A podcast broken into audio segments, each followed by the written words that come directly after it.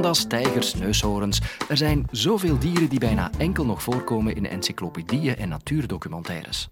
Loont het nog wel de moeite om ze allemaal te redden en is uitsterven geen onderdeel van de natuur? Evolutionair ecoloog Erik Matthijssen is de geknipte expert. Moeten we bedreigde diersoorten nog redden? Dit is de Universiteit van Vlaanderen.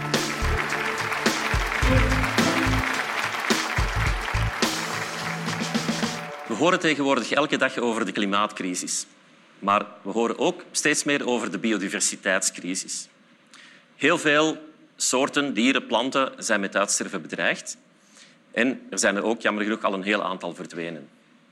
Nu, aan de andere kant weten we ook dat er door evolutie altijd maar nieuwe soorten ontstaan.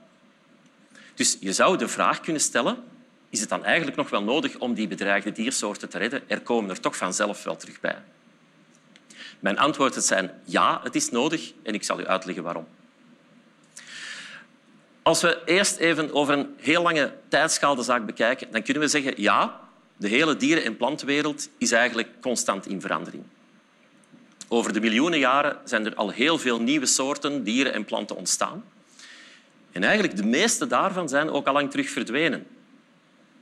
Er zijn schattingen dat tot 99 procent van alle dieren- en plantensoorten die ooit op de planeet hebben bestaan, dat die al lang terug zijn uitgestorven. Nu, dat is geen ramp, omdat er ook al heel veel terug in de plaats zijn gekomen. En soms kunnen we dat ontstaan van een nieuwe soort voor onze ogen zien gebeuren. Ik ga jullie even meenemen naar de Galapagos-eilanden, met name de Darwin-vinken. Dat zijn die vinken die een belangrijke rol hebben gespeeld in de evolutietheorie. Op elk van die eilanden leven een aantal verschillende van die vinkensoorten en die zijn allemaal ontstaan uit één en dezelfde vinkervoorouder. En omdat die vogeltjes nogal bijzonder zijn, worden die ook al jaar en dag van nabij opgevolgd door enthousiaste veldbiologen. En nu, een veertigtal jaar geleden, hebben ze daar iets heel bijzonders meegemaakt. Op een bepaald eilandje, daar leefden toen drie duidelijk verschillende vinkensoorten, daar werd op een dag een vink gezien, een mannetjesvink, van een soort die niet op dat eiland voorkwam. Die was duidelijk overgestoken van een ander eiland. Die was duidelijk groter, met een andere bek, een andere manier van zingen dan de vogels op dat eiland. Die vink besloot om te blijven. Ja, en bij gebrek aan soortgenoten heeft hij dan gepaard met een vrouwtje van een van die andere soorten. Dat gebeurt wel meer in de natuur, maar meestal komen daar geen vruchtbare nakomelingen van. Hier was dat nu wel het geval. Maar het meest bijzondere was dat de nakomelingen van dat hybride koppel dat die verder met elkaar zijn gaan paren. Dat is natuurlijk inteelt, maar goed, die beestjes hebben dat overleefd. En in de volgende generaties is die populatie gegroeid. Dus op dat eiland hebben we nu een volledig nieuwe vinkensoort, een perfecte kruising van die twee uh, voorouders. En die leven daar volledig gescheiden van die drie andere soorten. Dus dat is heel bijzonder dat we dat als evolutiebiologen eigenlijk in real time hebben kunnen zien gebeuren. Nu, dit verhaal is wel heel uitzonderlijk. Meestal gaat het ontstaan van nieuwe soorten wel een stuk trager. Het klassieke scenario is eigenlijk dat een populatie van een dier of een plant dat die geïsoleerd raakt van de rest van de soort, dat die dan door natuurlijke selectie en door aanpassing aan andere omstandigheden dat die geleidelijk meer en meer verschillen. En op de duur gaan die zo verschillen van de originele soort dat ze niet meer met elkaar kunnen kruisen. En nu wordt er soms geopperd dat wij als mensen misschien dat proces ontstaan van nieuwe soorten eigenlijk aan het versnellen zijn. Want als mensen hebben wij eigenlijk een heel groot impact op onze omgeving. En dus kunnen we mogelijk de evolutie een handje helpen, en dat is dan onbedoeld, doordat we populaties van dieren of planten eigenlijk onbewust gaan scheiden, gaan isoleren van hun soortgenoten. En als mensen creëren we ook steeds meer nieuwe omgevingen. Denk gewoon aan steden. Neem als voorbeeld de zogenaamde metromug. In de jaren 90 is in Londen, in de ondergrondse tunnels van de metro, is daar een variant ontdekt van de gewone steekmug. Die beestjes zijn eigenlijk uiterlijk niet onderscheiden van de muggen boven de grond. Maar die hebben wel op een aantal eh, vlakken een ander gedrag. die hebben een ander zwermgedrag, die hebben een iets andere voorkeur, welke dieren ze het, uh, ze het liefst gaan steken. Er zijn nog andere verschillen. En dat is wel heel opmerkelijk. En de verklaring is dat destijds, in de 19e eeuw, een aantal van die muggen in de metro zijn terechtgekomen, dat ze door de generaties heen zich hebben aangepast aan die nieuwe omgeving en nu uiteindelijk niet meer kunnen kruisen met de bovengrondse muggen. Dus misschien is daar een nieuwe soort aan het ontstaan. Voor de volledigheid moet ik erbij vertellen dat er ook alternatieve verklaringen zijn. Maar het is wel een mooi voorbeeld van hoe dus door invloed van de mens de evolutie een handje kan worden uh, geholpen. En er zijn nog andere voorbeelden van kleine evolutionaire veranderingen die we kunnen vaststellen en die kunnen toegeschreven worden aan de invloed van de mens. Neem de Afrikaanse olifanten. Elke generatie hebben die olifanten gemiddeld kleinere slagtanden.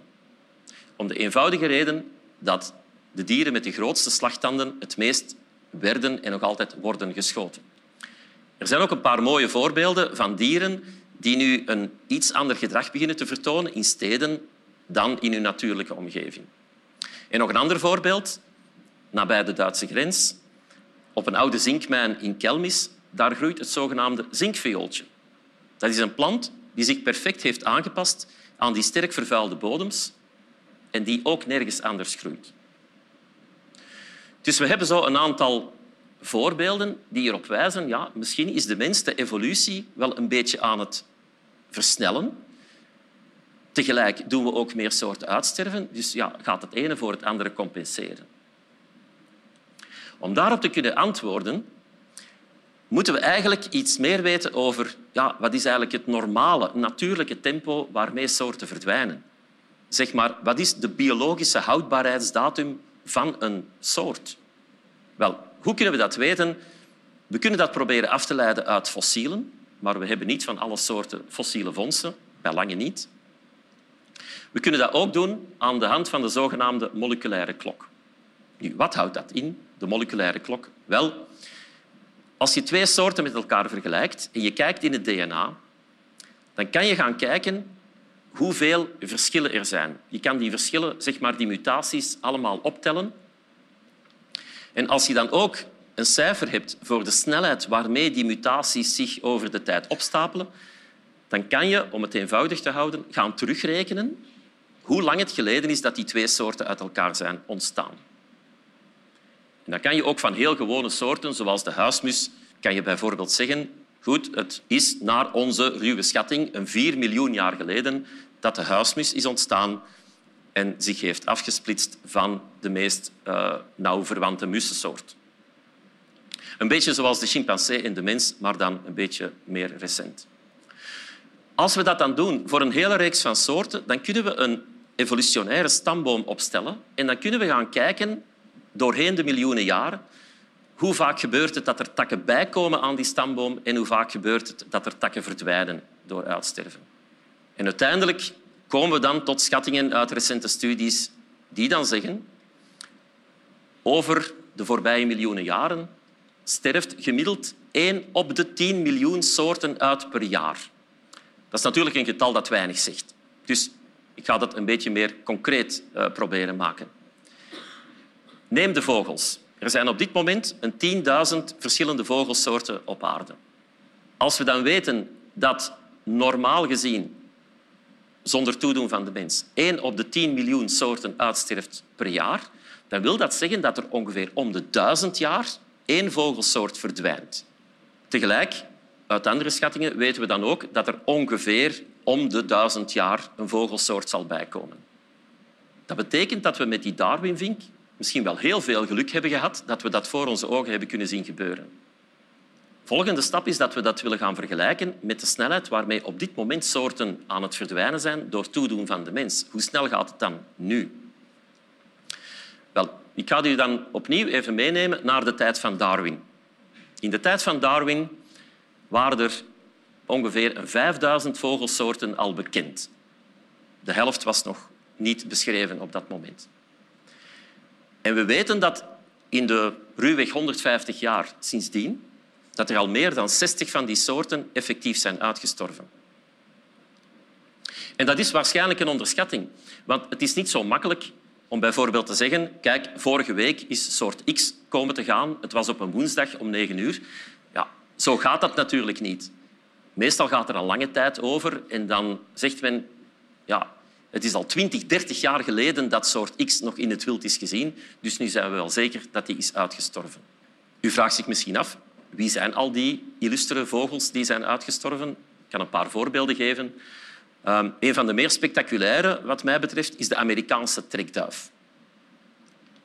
Dat is een vogel die tot in de 19e eeuw werd beschouwd als een van de meest talrijke vogels of zelfs dieren in heel Amerika. Daar was sprake van tot enkele miljarden vogels van die ene enkele duivensoort. Voor de Amerikaanse kolonisten in die tijd uh, was dat een soort haat-liefde verhouding. Ik denk uiteindelijk meer haat dan liefde. Maar goed, liefde omdat ze die duiven konden opeten. Aan de andere kant, die zwermen duiven die veroorzaakten ook veel schade aan de gewassen. Om het verhaal kort te houden, op een goede honderd jaar tijd is die volledige, enorm talrijke soort volledig uitgeroeid door het kappen van bossen, maar vooral door de jacht. Een ander, iets minder uh, spectaculair voorbeeld, ook recenter, de zogenaamde Bahama-boomklever. Dat is een veel minder opvallend vogeltje dat leeft of leefde op één enkel eiland in de Bahamas. Tot een twintig jaar geleden waren die nog met een kleine 2000, geen probleem. Maar toen is er een reeks orkanen gepasseerd. Die hebben het grootste deel van het bos en waarschijnlijk ook van de vogels uh, vernietigd. Een paar jaar geleden werden er nog twee geteld, maar met de passage van orkaan Dorian uh, zou het eigenlijk een mirakel zijn dat er nog iets van die vogelsoort is overgebleven. Nu goed, terug naar onze berekening. Dus over die goede 150 jaar zijn er minstens al een zestigtal soorten uitgestorven. En omdat toen nog maar de helft van alle vogelsoorten bekend was, mogen we dat getal gerust met twee vermenigvuldigen. Trouwens, de meeste echt zeldzame soorten waren toen allicht nog niet bekend. Dus in feite komen we uit op een getal van ongeveer één vogelsoort per jaar die verdwenen is sinds de tijd van Darwin. En als u zich de vorige rekensom nog herinnert, dat is dus een verschil met een factor duizend. Dus op dit moment lijkt het erop dat de tempo waaraan soorten verdwijnen ruwweg duizend keer hoger ligt dan het natuurlijke tempo. Dus dan moeten we al heel optimistisch zijn dat de mens de natuur gaat helpen, of beter de evolutie gaat helpen om een tandje bij te steken om daarvoor uh, te compenseren. En het gaat niet alleen over het aantal soorten. Want uiteindelijk die voorbeelden die ik gegeven heb van, van een beetje versnelde evolutie, het zinkviooltje, uh, de metromug, uiteindelijk zijn dat maar kleine veranderingen. Dat zijn tot hiertoe nog altijd maar variaties op een bestaand thema. Terwijl aan de andere kant veel van die bedreigde soorten die hebben echt wel een heel lange, unieke evolutiegeschiedenis. Stel bijvoorbeeld dat de laatste neushoorn verdwijnt. Dan spreken we over 50 miljoen jaar evolutie die verdwijnt. Want zo lang is het geleden dat de eerste primitieve neushoorn is afgesplitst van zeg maar, de voorouder van de paarden. Dus je kan dat eigenlijk uh, moeilijk met elkaar uh, vergelijken. Nu kan u natuurlijk zeggen, ja, maar de vraag is nog altijd niet beantwoord. Moeten we dan die bedreigde soorten wel redden? Want je kan je afvragen, is biodiversiteit dan zoiets als een postzegelverzameling? Hoe ouder en hoe zeldzamer die soorten, hoe meer waardevol ze zijn, maar daarom niet nuttig. Wel, in eerste instantie ga ik u zeggen ja, ik vind dat we dat zeker moeten blijven behouden. Want dat zijn allemaal unieke soorten, unieke levensvormen. We hebben eigenlijk een massale verantwoordelijkheid om al die variatie te behouden. In tweede instantie kan ik u ook zeggen er is een andere reden, want heel die biodiversiteit is ook belangrijk voor het functioneren van onze natuurlijke systemen. Ik zou daar een lang verhaal over kunnen afsteken, over het belang van planten en dieren en over ecosysteemdiensten en dergelijke. Maar ik ga het kort houden. Die diversiteit is nodig voor de stabiliteit van het systeem. Stel, men zou u de vraag stellen om een ruimteschip te ontwerpen dat 100 jaar moet kunnen blijven functioneren met een gesloten natuurlijk systeem aan boord. Dat gaat nooit lukken met zeg maar één plant, één insect, één vogel, één roofdier. Het eerste wat een bioloog zal zeggen is je moet herhaling inbouwen. Je moet meerdere soorten hebben die gelijkaardige functies vervullen, maar net niet identiek. Zodanig dat niet alles afhangt van één enkele schakel in de ketting. Ik kan dat kort illustreren met onze wilde bijen. Het is recent nog in het nieuws gekomen dat als we te veel inzetten op het houden van honingbijen um, en het stimuleren daarvan, dat we dan misschien verlies doen aan die wilde bijen, waarvan er ook heel veel verschillende soorten bestaan. En het probleem is dat die honingbijen op zich niet in staat zijn om alle planten efficiënt te bestuiven.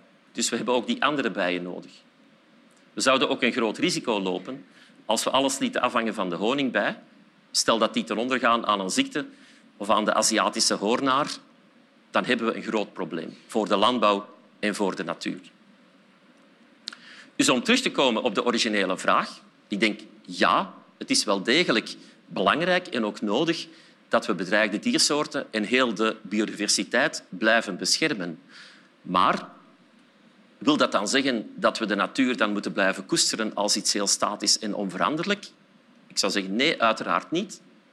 En sowieso, dat gaat ook nooit lukken. Want tenzij er een mirakel gebeurt, ben ik er zeker van dat de natuur van morgen, en zeker die van overmorgen, er anders uit gaat zien dan die van vandaag. Alleen al door de klimaatverandering gaan we nieuwe combinaties krijgen van soorten, van dieren, van planten, waarvan sommige wel met het klimaat zijn opgeschoven en andere misschien niet. Dan heb ik het nog niet over de toevloed van invasieve soorten of over de compleet nieuwe natuur die in steden aan het ontstaan is. Dus ik denk om te besluiten, als we die nieuwe natuur van overmorgen alle kansen willen geven, dan denk ik dat het het beste is dat we ook zoveel mogelijk soorten en zoveel mogelijk biodiversiteit de kans geven om daaraan deel te nemen.